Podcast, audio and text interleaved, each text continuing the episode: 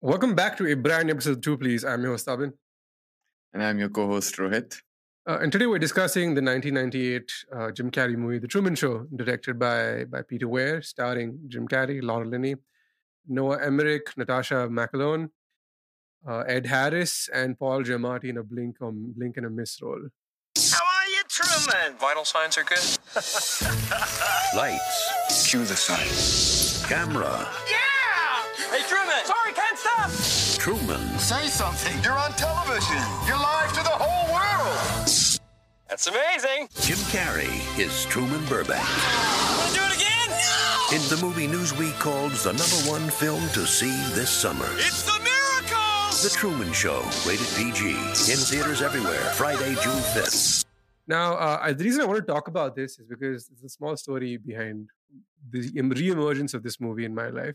I watched the Truman Show years ago, and this was what say probably around 2010, 2011.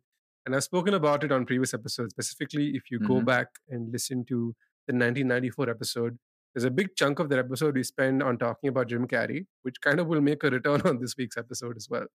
But uh, because I don't know, I, Mhm. I watched an interview of him or something, and I just decided to rewatch the Truman Show to see how it had aged, and it could not have aged more perfectly. I think, uh, in with regards to films that have stood the test of time and have improved over time, the Truman Show is up there amongst the greats.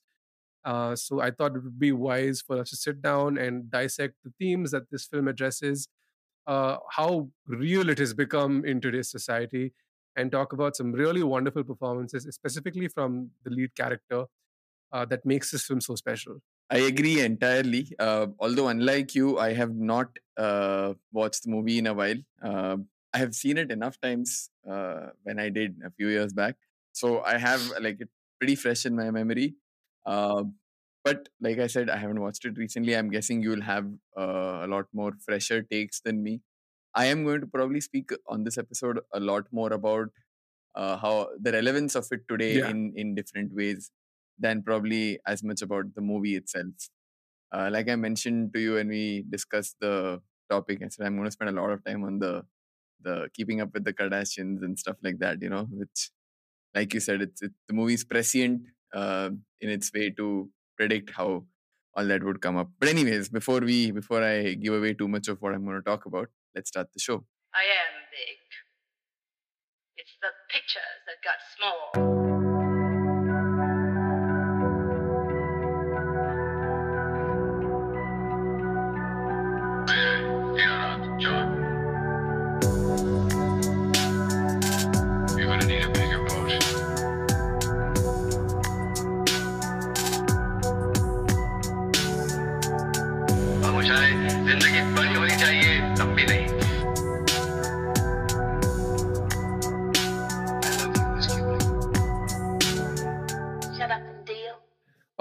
Now, The Truman Show, for those of you who don't know what this movie is about, this movie is about uh, a character named Truman Burbank who lives in the small town of Seahaven in some unknown state.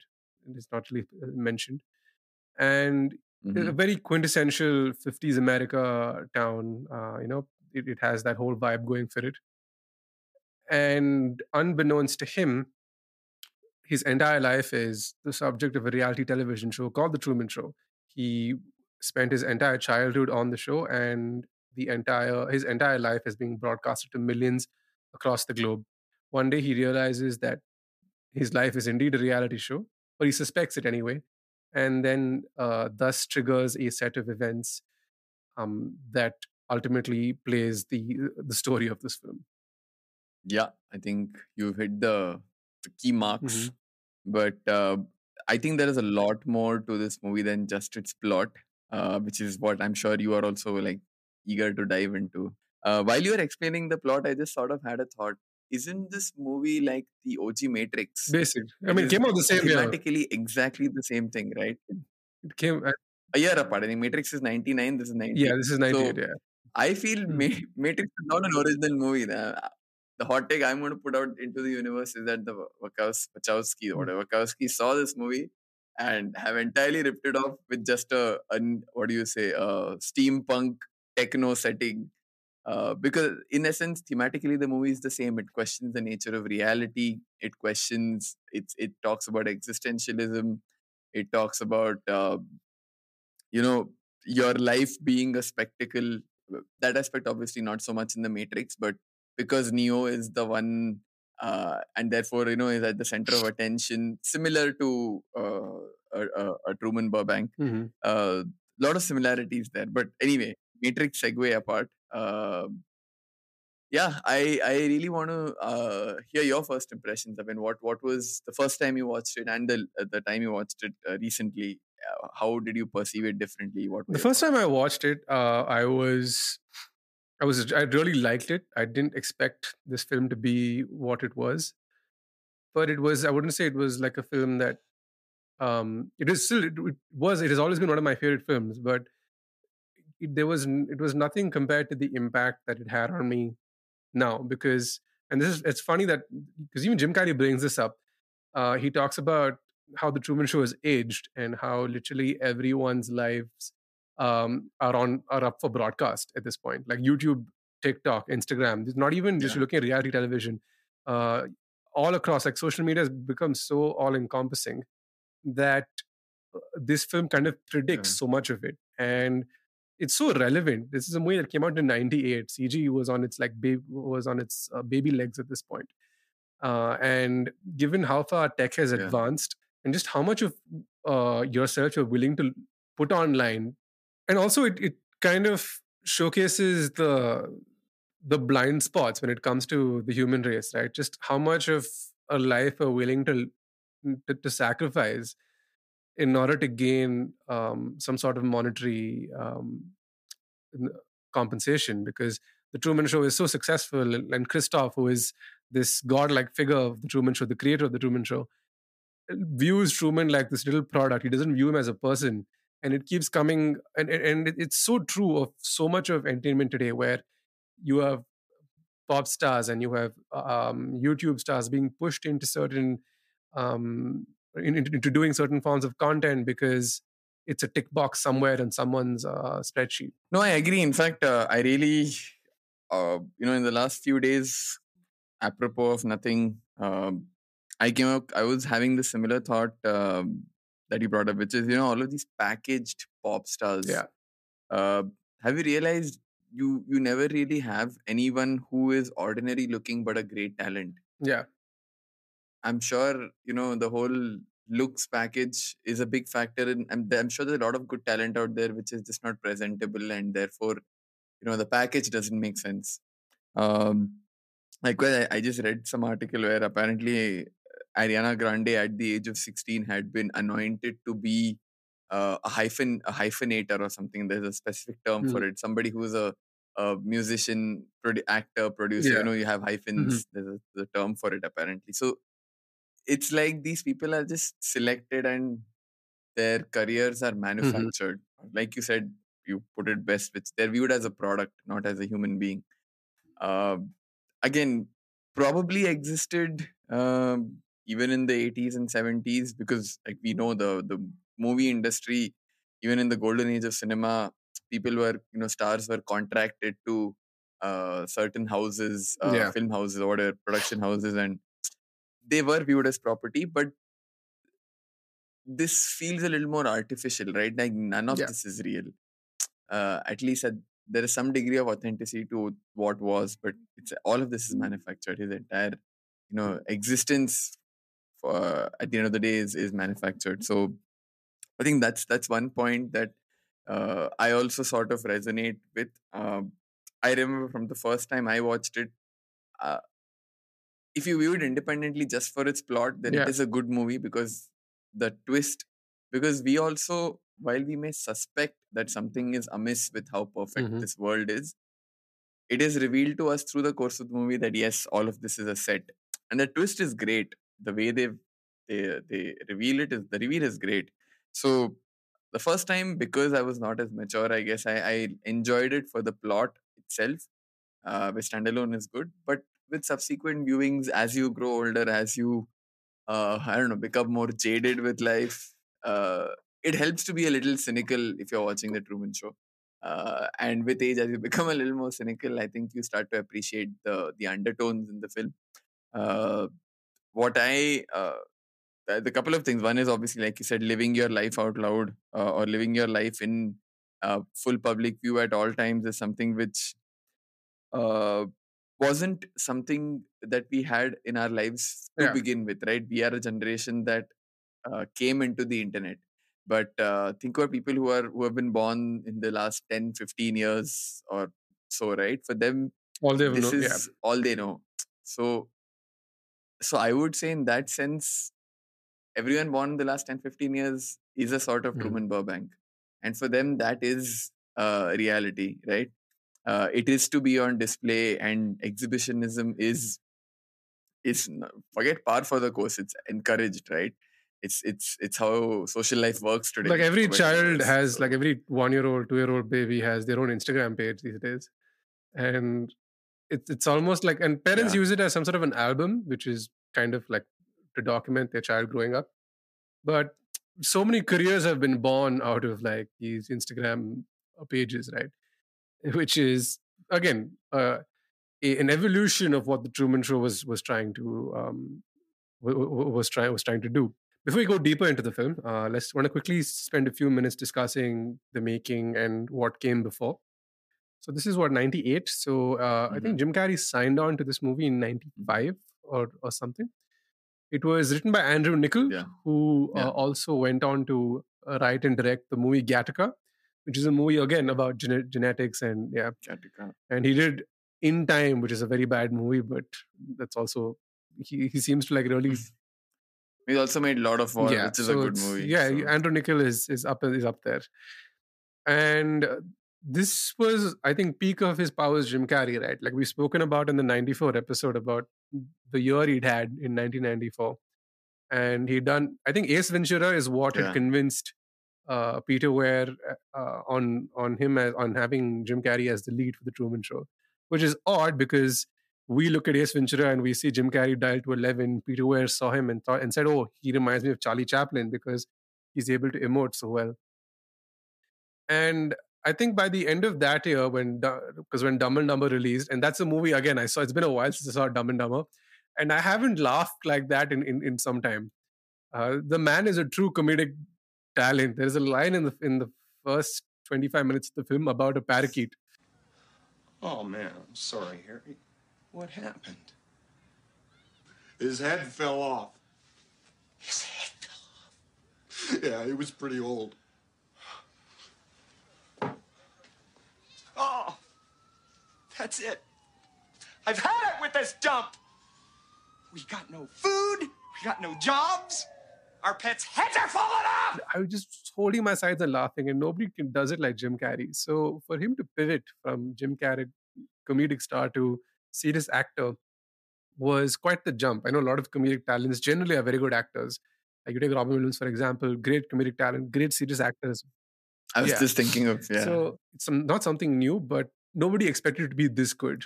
I, on that point, just I, I just uh, because you raised that point, just a minute's interjection. I was recently watching the the Hollywood Reporter roundtable uh, that they do every year. So I was watching the the one for the comedy uh, comedies of this year, which had Stephen Ewan and uh, I'm forgetting the Mhm. others, but uh, everyone across the table was like, "Hey, you know what? Comedy is looked at a certain way, but comedy is harder to do than drama Yeah. because drama is a lot of you you hit your beats and you know it's going to have the intended effect. Comedy has the added layer of timing right? And you, you can hit, you can hit the beats of the the line uh, that it's supposed the information that it's supposed to convey but you don't do it in the time in the right timing it doesn't land in comedy. So everyone across the board was like hey you know it's they were I, maybe they were disparaging to it but they were like if you do comedy it's probably easier to do drama Yeah. not for everyone like you said it doesn't translate as well but if you're really good at comedy it is easier for you to do maybe you know for the really good ones like a Sacha Baron Cohen or a Jim Carrey uh even Sacha Baron Cohen's dramatic Mhm. work is really good because the the what goes into comedy is easy to bring Yeah. to drama for them I guess No, uh, I, I totally agree. And uh, I, I think even if you see Jim Carrey's serious efforts, which aren't, aren't many, there's this, there is um, Eternal Sunshine, which is again a, a, one, a wonderful film. Uh, the Majestic, which is a personal favorite for you and I. Uh, and I think there is what, the, Yes. the number 20. And there's a- a Room 23, which is Yeah. a shit movie. Yeah, yeah. yeah. Yeah, in number 23 or something. something, right? It's, a it's a Joel Schumacher film. That's, that's all I know. Uh, but yeah, I mean, there's not much. I mean, he's very mm, clearly stayed on. I mean, or, or sorry, on number 23, of all uh, the, the numbers you could pick, right? You're, you're telling me 23 is a prime number. You're telling me a prime number like 23 is going to be something that's prevalent in the universe. Joel Schumacher, you fucking mathematical failure. You. I'm sorry. I just I have this rant inside against number 23 from a pure mathematical perspective. But moving on, moving Wow, on. this episode took a turn. But yeah, uh, Jim Carrey has is commanding a twenty million dollar salary per film at this point, and because he likes the Truman Show so much, he likes the script so much, he agrees to do it for twelve. And he, but he also had, um, he he also had the power to write his own, write it and change his own scenes. So there was an initial clash between him and the director, but they kind of sorted it out. And there's a scene in the film that's very much him just riffing, which is the true mania of Burbank, the second bathroom mirror scene that that takes place. Now, uh, the Hmm. movie opens up with the bathroom mirror scenes where Truman is talking to himself. He's narrating a story of, of this guy who's cli- of two guys climbing up a mountain and not being able to make it down. It's preceded by uh, Christof talking about what the Truman Show is. It's like it's not nothing in the show is planned. Everything is completely organic. Like it's a life. What you're seeing is a life. You- You're introduced to Truman and his wife Meryl, um, and the actress who plays Meryl is an actress called Hannah, and Hannah is played by Laura Linney.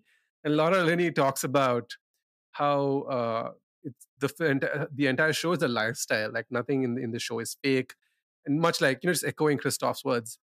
And the show itself, the show itself is not very good. like if you think about it, you actually like, because there are uh, there are falling um, like everything that the whole thing that triggers this is the falling satellite. Like Truman walks out of his house, a satellite falls from the sky, and it's got Sirius written on it, which I think is the name of a star. As he's driving to work, he's he runs into these two gentlemen who push him up against a sign for chicken. I think it's called Kaiser Chicken. So there's product placement everywhere. The uh, only music playing on radios is Yeah. classical music because that's how you avoid royalty free. You avoid uh, copyright issues with uh, with Yeah. uh, recording companies.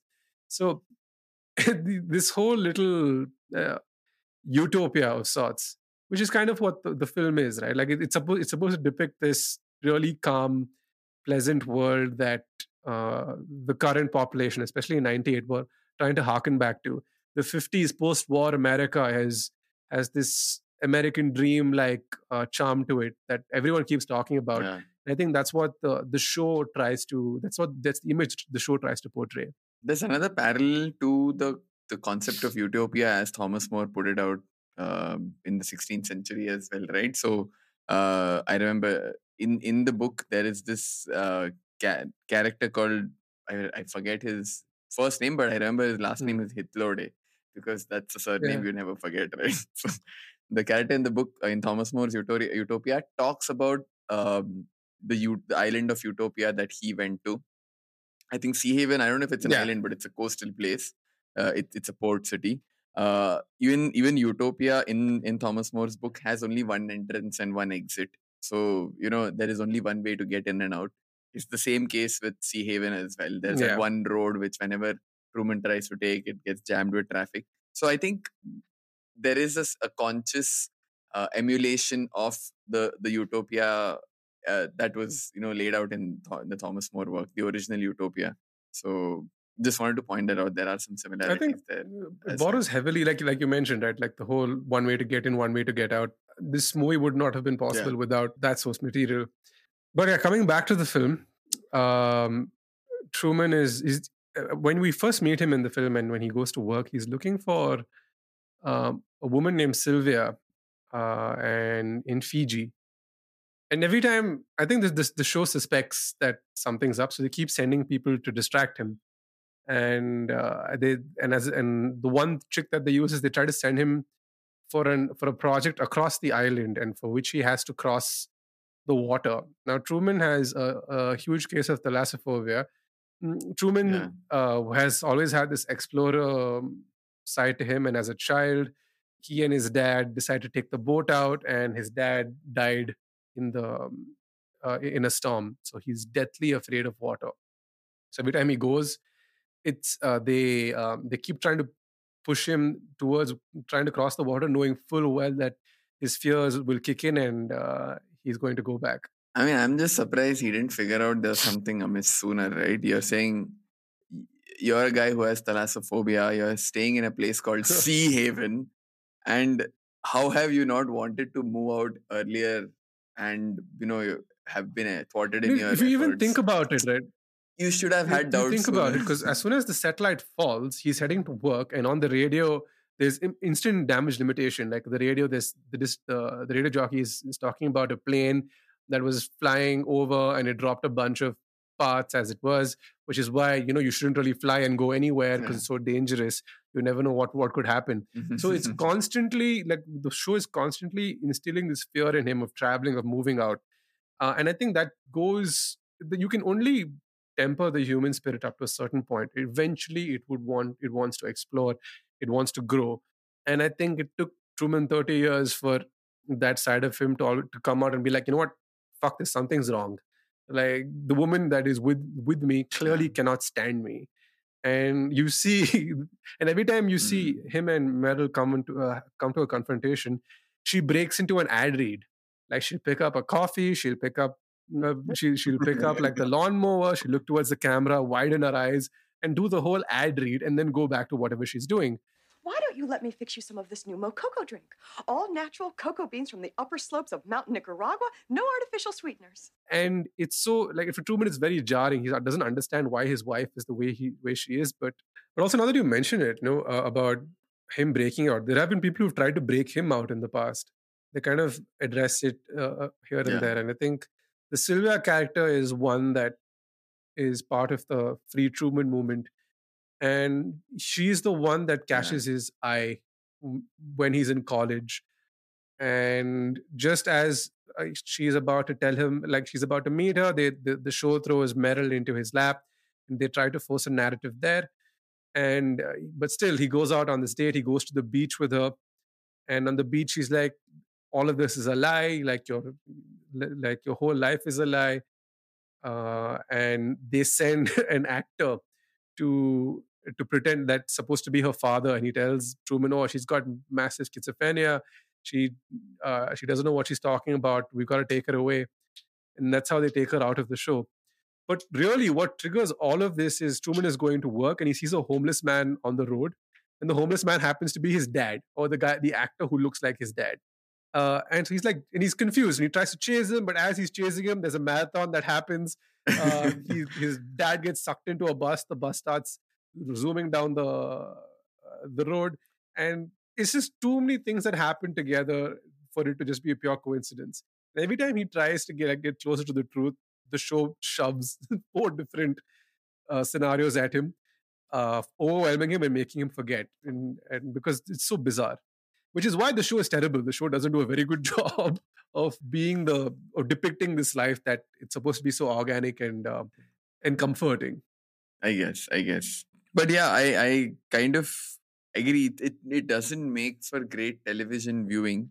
Uh, if if there was a Truman Show uh, running in real in real life on TV, I, I, I guess you know at least seven six to seven hours of a day. What are you going to do? He's going to sleep. So if you're not in the same time zone as him, it is uh, those six seven hours you're not really going to watch unless you want to watch like a black screen, right? So. Uh, but that said, it is the evolution of that idea. It is a good segue for me to jump into keeping up with the Kardashians, but it is the evolution of that idea that has led to a property like keeping up with the Kardashians, right? The only difference here is Truman doesn't know he's being filmed. So Yeah. at least for himself, he is being his authentic self, right? At least he is doing that while the rest of it is manufactured. But let's take a hypothetical scenario where given the end of the movie, uh, he is given a choice by Christof. Why don't you live here and continue living this perfect life that's been built for you? Why do you want to head out into the outside world? Say if he were to choose not to break out and to continue to live in this utopia, completely aware that none of it is real. And he would be self-aware that he is performing to an audience of whatever the the viewers of the world. Would then would he then be closer to what the Kardashians are today, right? Because obviously, if you ask me off camera, maybe whoever the sibling, what Khloe, Kim, and Mhm. all of the others, they may not be exactly the way we see them, right? At least I hope so. There is an there is an aspect or the dimension to them which we are not privy to because I hope they have a private life out, outside Mhm. of the show. And I I think there is some degree of exhibitionism. There is a degree of performance that they bring to what is termed as a reality show that seemingly follows them around around the clock, right? Uh, I know for a fact that uh, when Caitlyn Jenner was Bruce Jenner, uh, they were really sick of this sort of round the clock scrutiny and I mean, for them, it was the added layer of having to hide who Yeah. they really were, right? And to have cameras in your face all all the time when you have to, you know, just that everyday uh, life is enough of a struggle was something they really hated, apparently.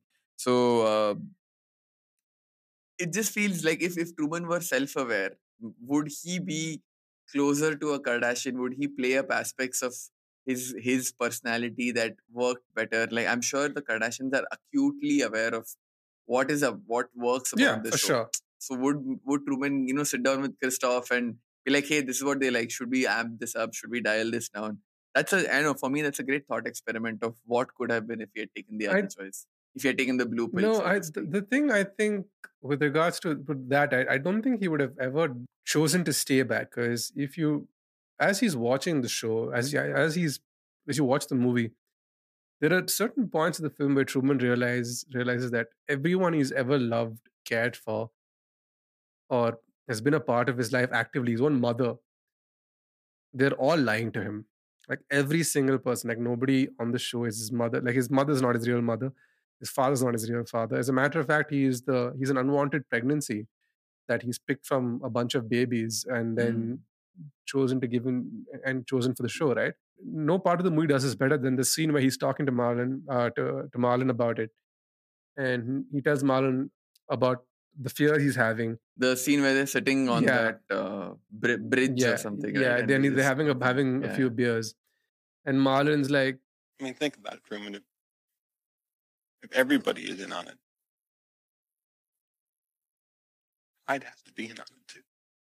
And in that scene, you can see the actor having a conflict, right? Like, I am actually lying to this guy. Forget about my role as an actor. There's this uh, actual human that is, he has been gaslit Exactly. his whole life. And uh, I am, the moment of his deepest vulnerability, I am just lying to him more. You he's and you can and I think they kind of cut his scenes because Marlon is supposedly the only character that ever was conflicted about being on the Truman Show, about continuously lying to him because he considers him to be his best friend. He grew up with him, so so to speak.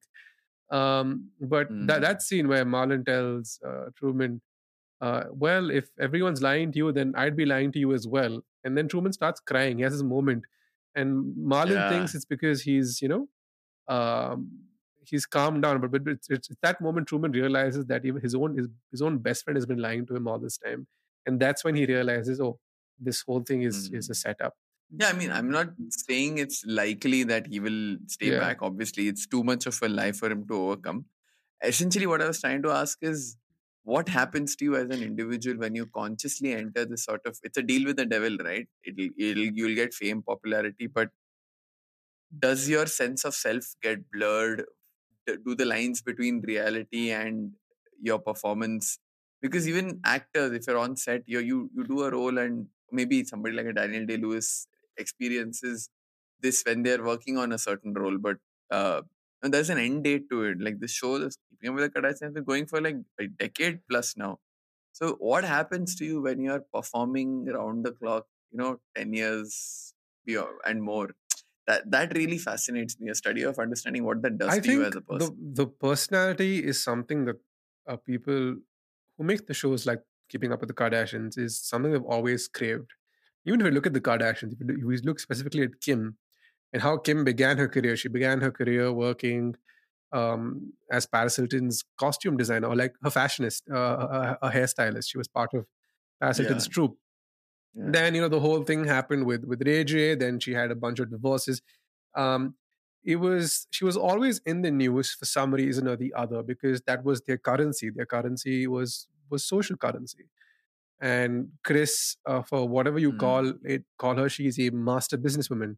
She knew how to manipulate each and every scenario Yeah. to get the best out of um, out of it for her children. And her children and her may not have the best equation. It may have ruined them forever, but it has given them a lifestyle where they are the envy of millions. And it may be, and and to some, it may be daunting, but I think they thrive on it because that's, like I mentioned earlier, they they crave that kind of attention. And not a lot, and and if you've also noticed, not a lot of them have had public breakdowns. You haven't had the Britney Spears level of breakdown.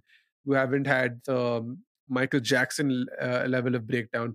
Everything is carefully managed, carefully Which is yeah because it's, it's an image to Yeah. protect because once the image goes there's no talent to fall back on i mean kim uh kylie yeah kim and kylie Yeah. have both uh Yeah. notched up billion dollar enterprises at this point i think um with i think kylie has a makeup line uh, kim has skims which is doing really well. So they've they've really turned the entire reality show scenario into um uh, into this really profitable machine that uh, and now they don't even I, i'd go so far as to say that keeping up with the kardashians maybe runs for another 10 years at the most because they don't need it anymore. They don't need the exposure. They're up Mm. there with the Yeah. creme de la creme of um, of who, the who's who in, in entertainment so uh, it's Mm. I'd, I'd like to answer your question i don't think that uh, their personality change changed to accommodate the show i think it was always what it was always what uh, they were They were. but like I'm, I'm sure there's a part of them that has that quiet downtime and then and when they disappear for a couple of months between seasons i'm sure they get it yeah Must be right. Otherwise, like I would It's a- shoot and myself. if you look at kanye kanye is very upset about his children being brought up in that environment because he doesn't want his kids pictures out on the internet he doesn't want Yeah. his daughter on tiktok there's, there's it's a lot there's a big conundrum but you can't really tell that to someone whose entire life is built using these social platforms so it's it's um it's a sticky Yeah. situation to say the least No, but I think you made a very good point. I think it is intrinsic to who they are, which is why I guess it was keeping up with the Kardashians and not, say, a Hilton or keeping up with whoever else, right? Although Paris Hilton did have her show, it, it hasn't had the sort of longevity that uh, Kardashians have. But uh, more to the other point you were making, I don't even know why it is so addictive, right? It's very shit. Like the, the content is utter crap. it's it- but it it's it's comfort like comfort television right like even they kind of bringing back to the movie he talks about how people leave uh Christof talks about how uh, people leave the show on at night for comfort.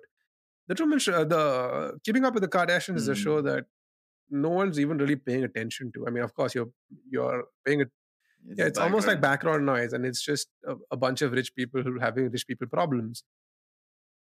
Which you you Hmm. can't really connect because most of us will never hit that strata of society with that ungodly amount of wealth but for us it's Hmm. just oh look look at these look look at the lifestyle it's it's it's flashy and it looks good which is why people tend to tend to watch it there's no other reason for it I, I mean, then, then you have somebody like me who during lockdown was coerced into it and then was hate watching a few episodes. Like fucking idiots, these dumbasses don't have two brain cells. How do they have so That's- much if money? you notice uh, uh, that's the thing it's more often than not the people without the brains that make the big bucks because Actually, I, I mean, I honestly, I would say I'm wrong. They're they're quite clearly astute and they know what to play up. Right? I'm I'm sure the whole Valley Girl aspect of their their uh, diction that all of the Kardashians play up Kim more so than anyone else. It's it's a conscious put on.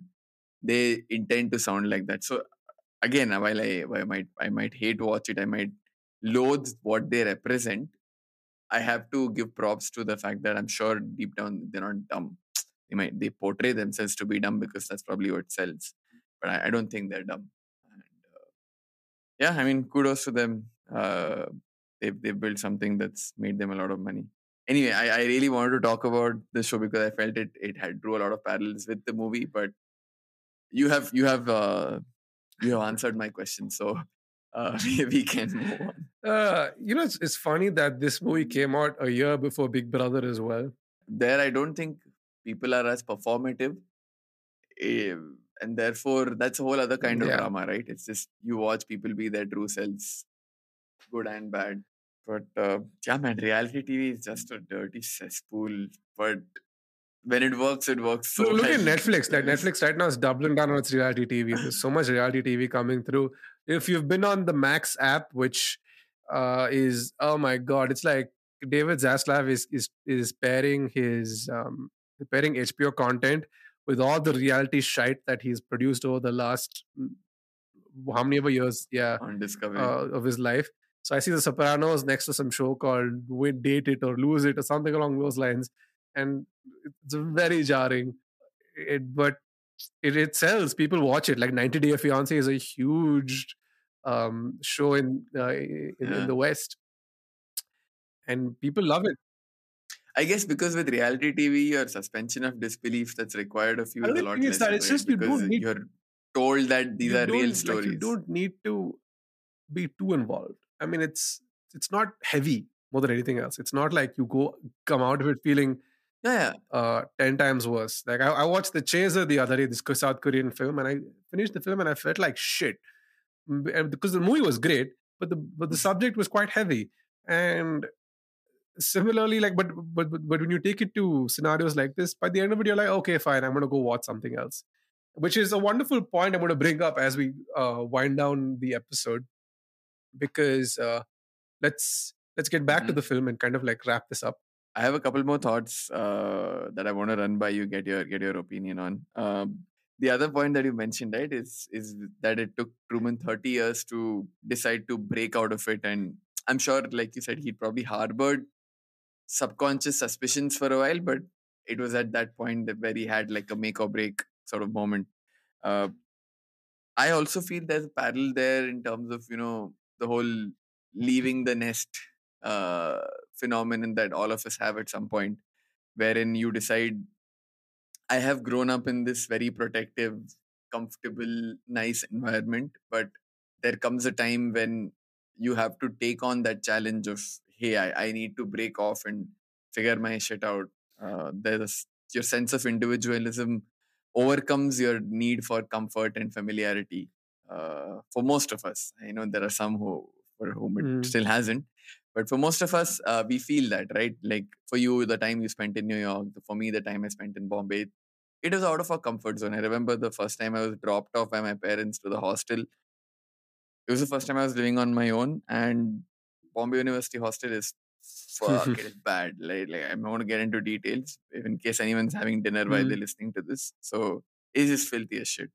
And I remember they had left, and I was like, oh, so like I'm supposed to sleep here tonight. Last night I was in my bed back in Bangalore. Uh, the first few nights I remember were quite hard. So there is a there is a, a challenge to your decision to Yeah. break out. Uh, but you know, I just what do you think held him back so long? Obviously, in his case, a lot of the events are manufactured to keep him on as, as long as uh, they can because that's that's what the show is dependent on, right? But uh, here it also harkens back to the the story of uh, you know Plato's uh, uh, allegory of the cave, uh, which essentially is about these two philosophers who spend their lives in a cave where you know they have sufficient food, they have warmth, they don't they don't they're not Yeah. wanting for anything. But one of the philosophers decides, "Hey, I want to see what's outside the cave," and the other guy's like, "Why? We're good here. Mhm. We're happy here.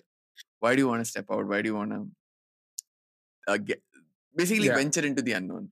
So it's a thought experiment that Plato had come up with all the all those years back, and it's an it's a sentiment that I think all of us have faced, have gone through at some point uh, in lives. So, what do you think about that aspect? Of I think um, what really held him back was the gaslighting, if I'm being perfectly honest, because this movie is um, a what do you call is a wonderful display of what gaslighting looks like. If your partner is gaslighting you, make them watch the Truman Show and start pointing out behaviors. First of all, second, I think uh, besides the gaslighting, it also um, it's it's when you're ready. I think it, it really comes down to that. Like he could have had this moment 10 years ago when he's fully, what do you call, broken out of his shell and, you know, he decides to run and, and do something a lot more drastic. Now, as the subject matter of the film is quite serious, but the way it's portrayed is is comedic. Like this could very well could have been a horror movie and it would have worked. Hmm. Yeah, so Yeah. it is in, in fact a horror movie to a certain degree because it's like what is happening to this kid? Is, this dude is horrific.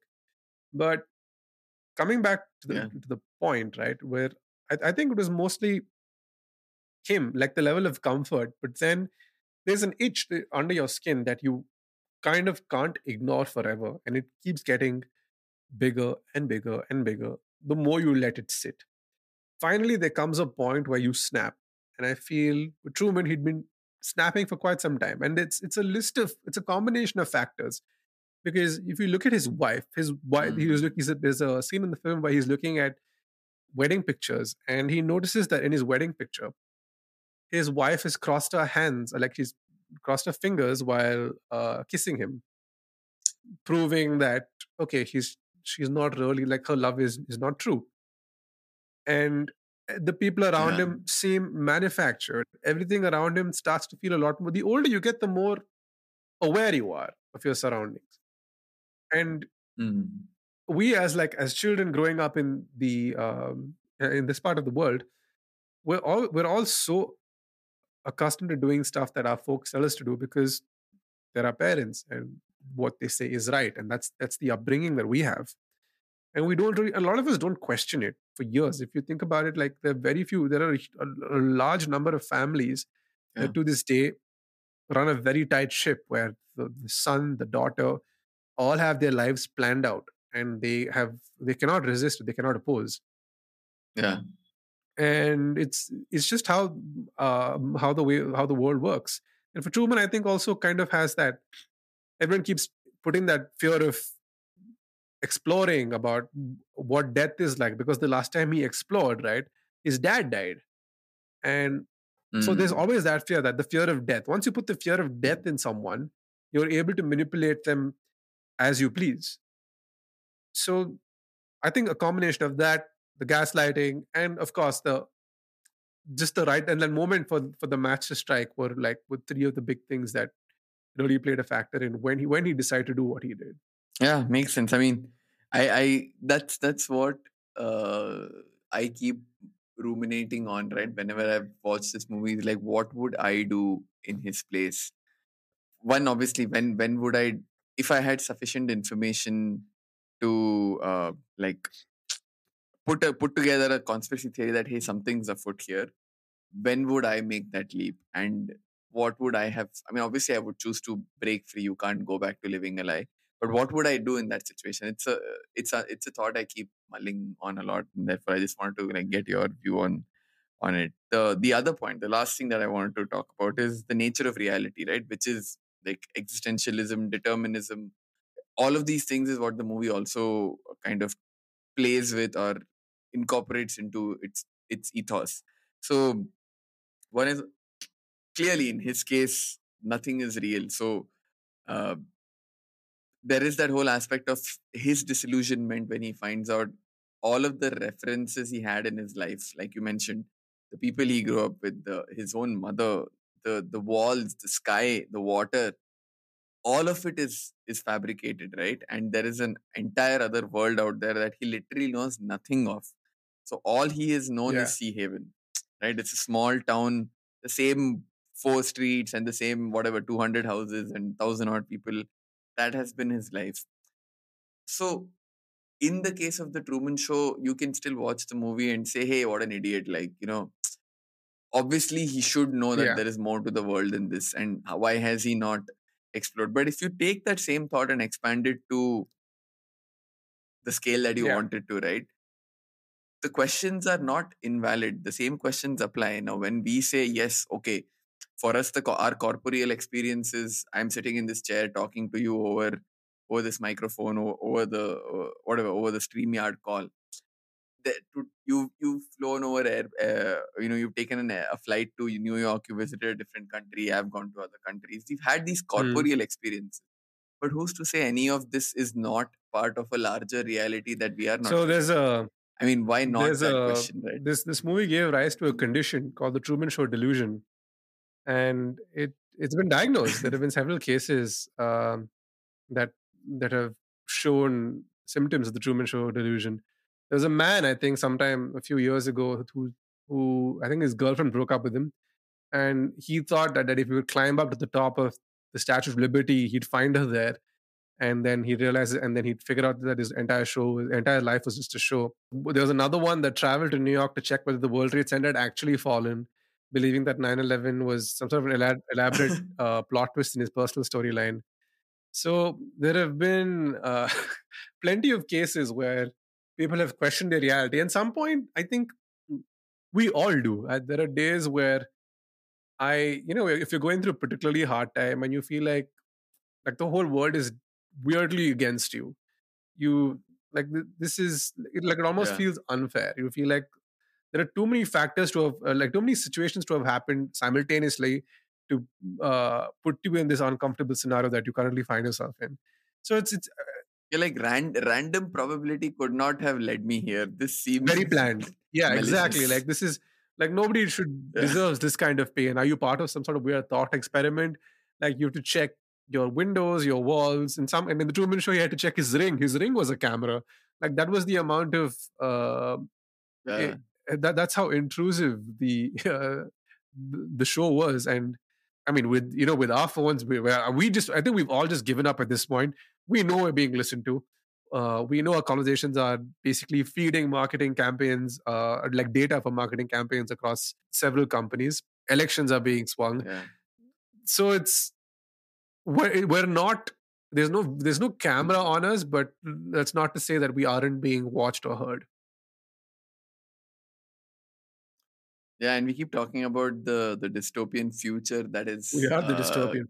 on that we're on the cusp of.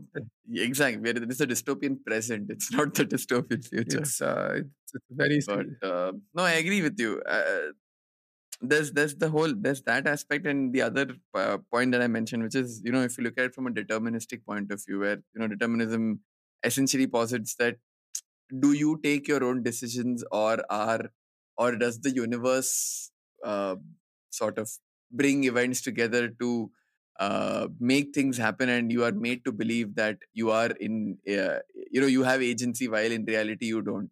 Again in in a situation like the truman show how, how does determinism function in that right? Like it completely breaks down.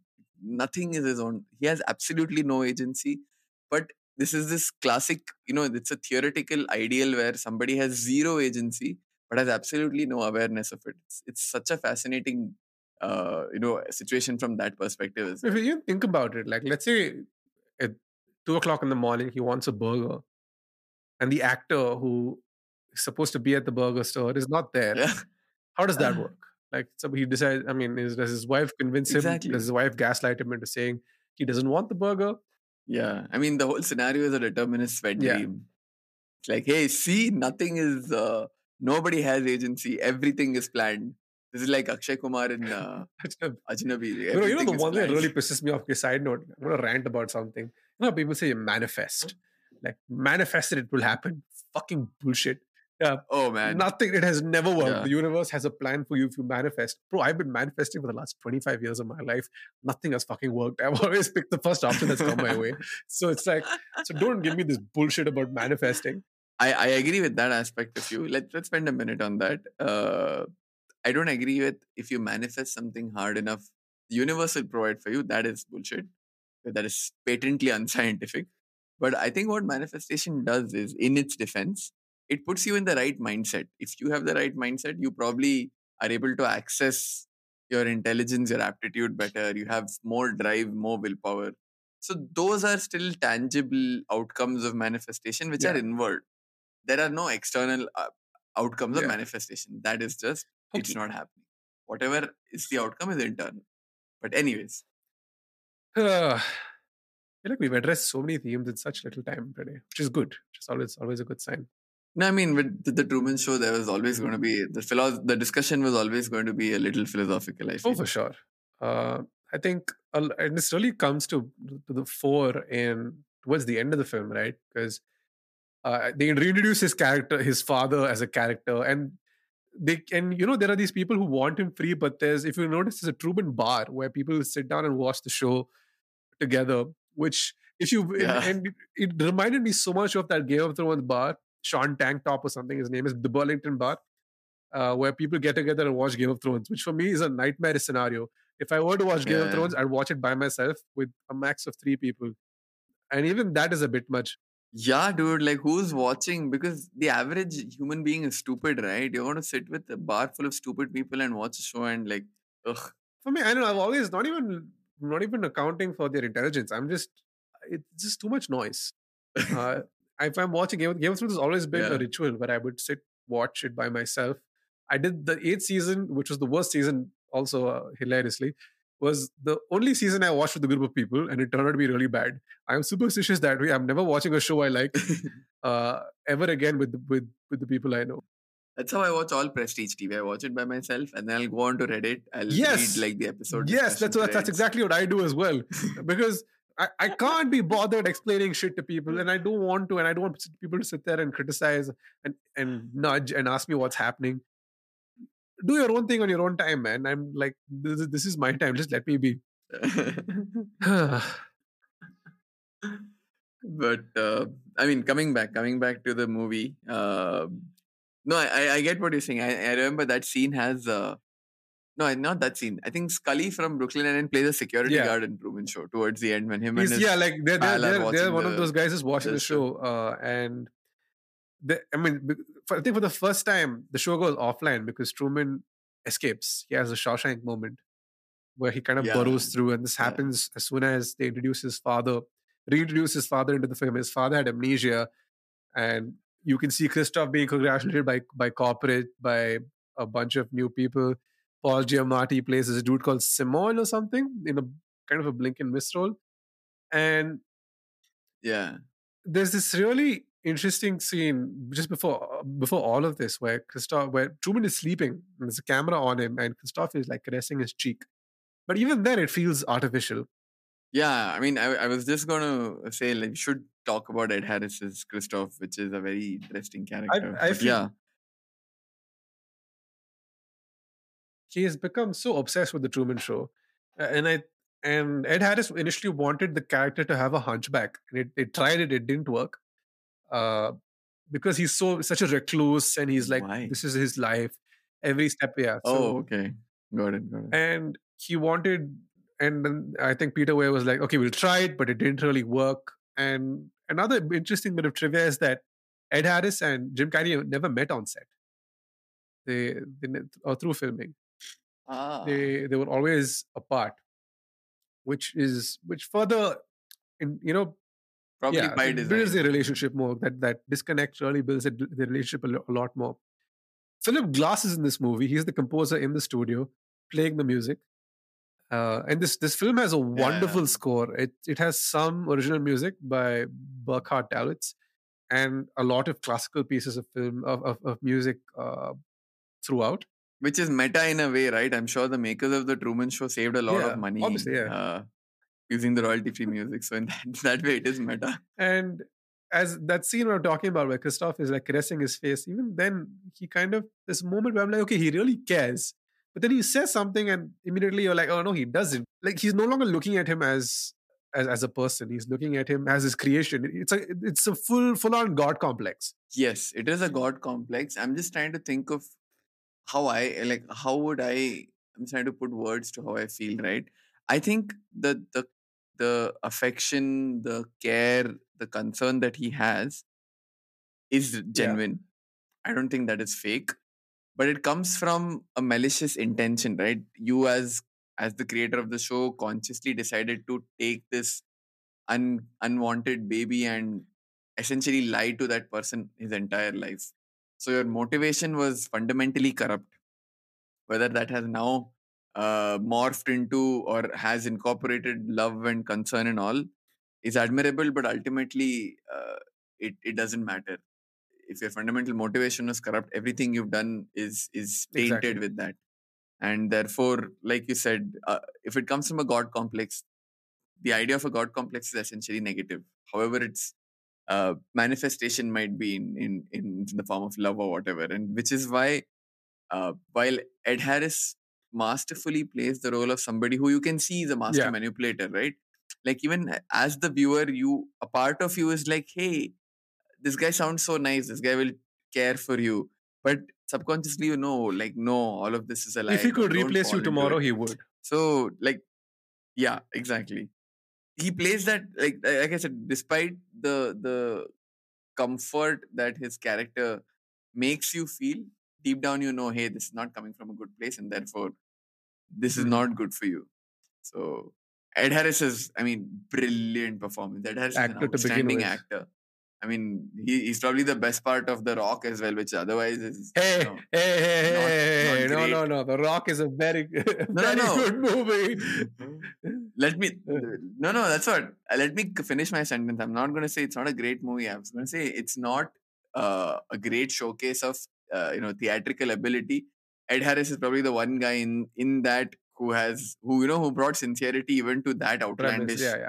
setting ed harris always brings his a game to whatever he does and he, he's like he's there even in the truman show he's there he's on point every point He's, uh, so i wanted to spend a couple of yeah, he's he's yeah. so good in, in this movie. Uh, I, I really like him as well. I love him. Uh, I, I really like him in The Rock. I really like him in this. I watched Gone Baby Gone, and he was also very good in that. So if and Westworld, of course, the season one of Westworld for me is probably career best. Ed Harris oh man fuck is yeah. it, he's so damn good as the Man in Black. Amazing. and um like that i don't think that that show at least the first season does as good as it it did uh, w- without him Dude, they should have just done one season and cut maybe second season. No, I think the second season was yeah. Anyway, the second season was just them trying to outsmart the audience because the audience figured out the plot twist to the first yeah. season. Yeah. Misa joined Jonathan. Yes. like, oh yes, sir. Come. Can you say can, can you say convoluted? so seriously. Yeah, but um, Truman escapes and they find him on on the boat. I think he finally confronts the fear and he's in the ship, uh, in, in in the little boat that they have, and they simulate a storm to to knock him off the boat and to possibly drown him. And this is where Ed Harris is like trying to play God, right? He says, "Okay, he's going against my will, nothing's Yeah. working. If if he doesn't, uh, like people saw him born on television, I'm sure that there's no problem seeing him die as well." but then he kind of he has that moment where he's like okay what am i doing? And he stops. And and then the storm clears and truman's on the boat and he sails to the end of the world. It's a great movie for flat earthers. Oh damn! I didn't Yeah. even think of that. yeah oh so he, he sails and then as, as he's sailing he hits a wall right? He hits the wall. Now this is my favorite part of the film because it's, it's still giving me goosebumps just thinking about it and the way jim carrey plays it and the way Peter Weir shoots it so he hits the wall and he goes up and he touches the wall and he has this moment of relief followed by him just banging on the uh, on the wall. And i think it's set the the soundtrack that plays is called father Kolbe's preaching.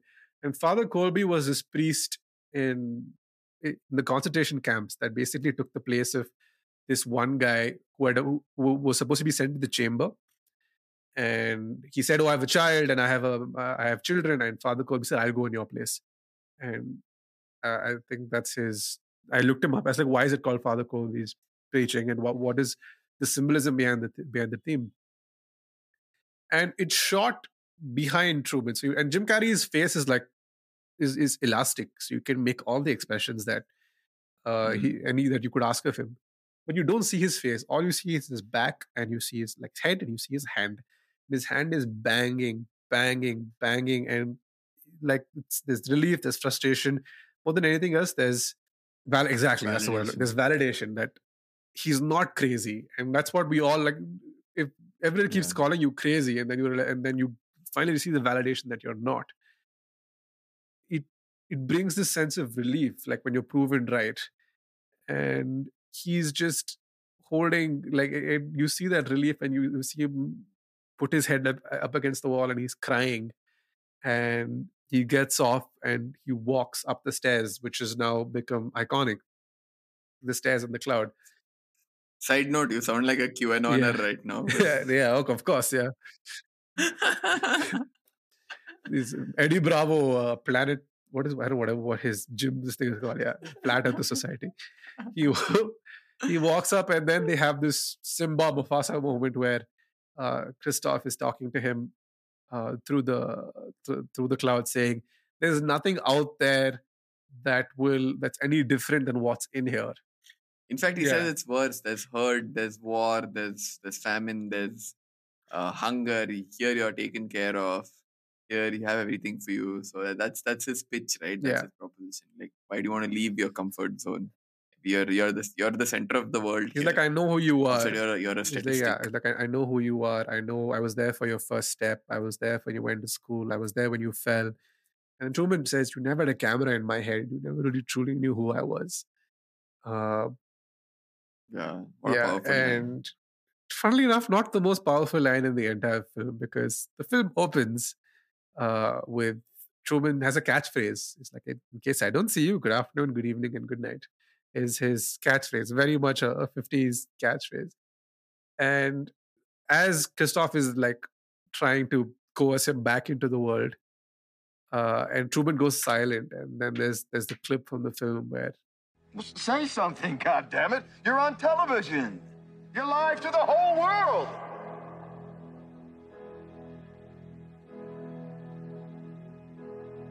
and then Truman turns, he pauses, and then you know it's coming. You look, he looks at the camera and says, In case I don't see you. Good afternoon, good evening, and good night. and then he bows and he leaves. And that's and I'm so glad that's why they chose to cut the film because I don't want to know more about Truman. I don't know what how he is after getting into the into the real world. I don't want any of the uh, the harsh realities of life. Well, again, then your project correct, and then your projection comes into play there, right? You, if you want to imagine a happy ending for him, they Exactly. let you. They don't say like this is what actually happened. Want to imagine whatever you want to imagine. It's up to you. So And yeah, it is a great. possibly one of the greatest endings in, in in films ever because as soon as all of this happens there's relief everywhere there's sylvia who's uh, celebrating she runs down to, to, to go find him the bar is in tears there's a dude in a bathtub these two old ladies sitting with pillows of truman who are like crying and i mean it's it's very much consumer consumerism right because they everyone's upset about him Yeah. being in the scenario but they're also they also keep buying the merch uh, so, and then it cuts to is. Scully. For, It's great social commentary. it, it, it cuts to Scully and his friend. Like, oh, that's so cool. What? and then the the, the what's Yeah, on what's next? on next? I was like, oh, perfect. There's, there isn't a better way to end a movie because that's what reality television is. Because Yeah. you can have the most heartwarming story. The moment it ends, you're like, cool. Let's watch something else. Is, is are we are we at the end of? we are, our unless you have any other. because uh, this is a yeah i do because this we're ending on uh, on two heartwarming. Okay, cool. so uh, i'm going to do a bit of Yeah. ungly so uh, what do you think happens like see growing up in his teens and all like when puberty hit i'm sure truman wanted to masturbate and stuff so No, do they apparently they they do you they, they highlight it right that every time something like that happens, they cut and they show like a camera blowing and they show like a curtain blowing in the wind or two flowers um meeting. Oh, They they do address that. Uh, I thought they. I, I, I forgot that bit. I, was, I thought it'll just be like closed door and No, like no, pot, no, pot, no, no. pot, It's, pot, it's cable television. They, uh, American audiences would lose their shit. or when say him and uh, Mel- Megan Yeah, even- hot and heavy there or yeah, even Meryl, even sorry. then because I, uh, all of the audience are just like hmm. This is like uh, it's always sunny, right? Like full penetration. they in the deleted scene in the in the deleted scenes they actually talk about it because Meryl quits right she quits on after she and Truman have that confrontation and she breaks character and says how do you expect anyone to work under these conditions and because Truman starts chasing around and Yeah. like, tries, tries hounding her and um, there's a scene in the, in the deleted scenes where they replace her with a new love interest and Ed Harris tells the lady that oh hey we're about to have the first like on-screen conception ever. So they were. It was definitely in the in the pipeline, but they just never got to it. Would they have shown it? I'm just wondering. Or imagine if you never know, right? Like Truman said, you don't know what's going on in my head. What if he was independently growing up to growing up to be like a pedophile or like you know somebody who looks at child I, they would have known, right? How do the, the whole show, around- they would have known, and then they would have cut the show then, because there are too many cameras in that house to Because- like for anyone to get away with anything like that. It's too perfect, dude. Like Truman is too too perfect a test subject. Like if I was in that place, some fucked up should have definitely gone. But I feel down, like right? you would. What, what if he becomes a robber, like a thief, a delinquent? But I think Truman was so brainwashed by everything, and I think that's what would have happened to us as well. Like we would have never met somebody who challenged the status quo, and that plays a huge part with now in our growing our growing up, right? We find somebody who comes and tells us, "Hey, that's not exactly. You don't have to do things that way all the time." Dude, if I had the slightest suspicion, I would just go onto my lawn and start jacking off. But like, let's see what happens. we'll roll the dice. We'll see Oh, what God. happens.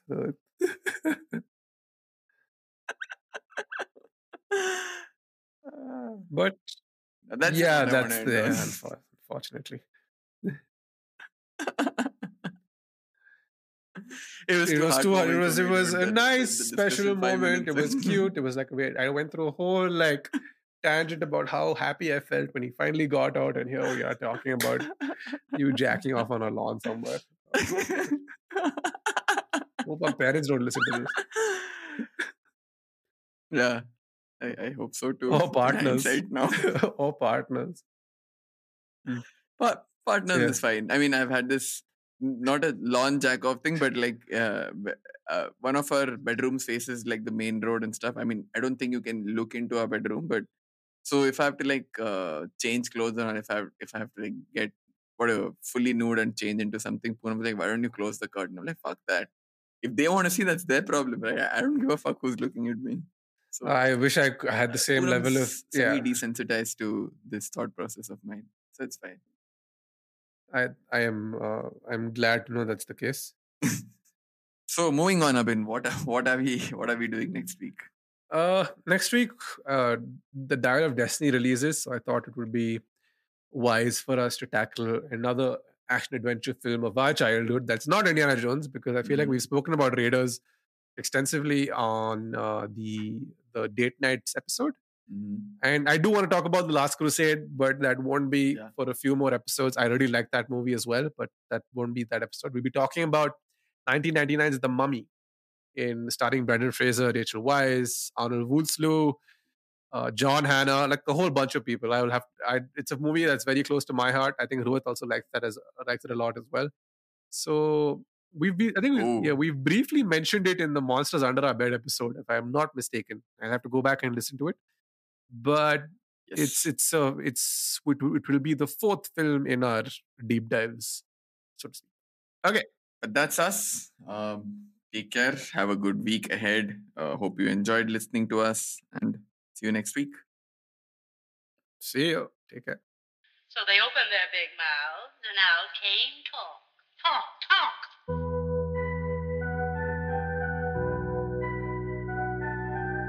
Frankly, my dear, I don't give a damn.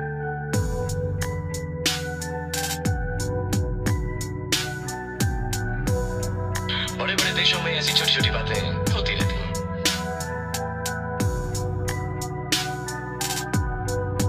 Except it's a terrible day for rain.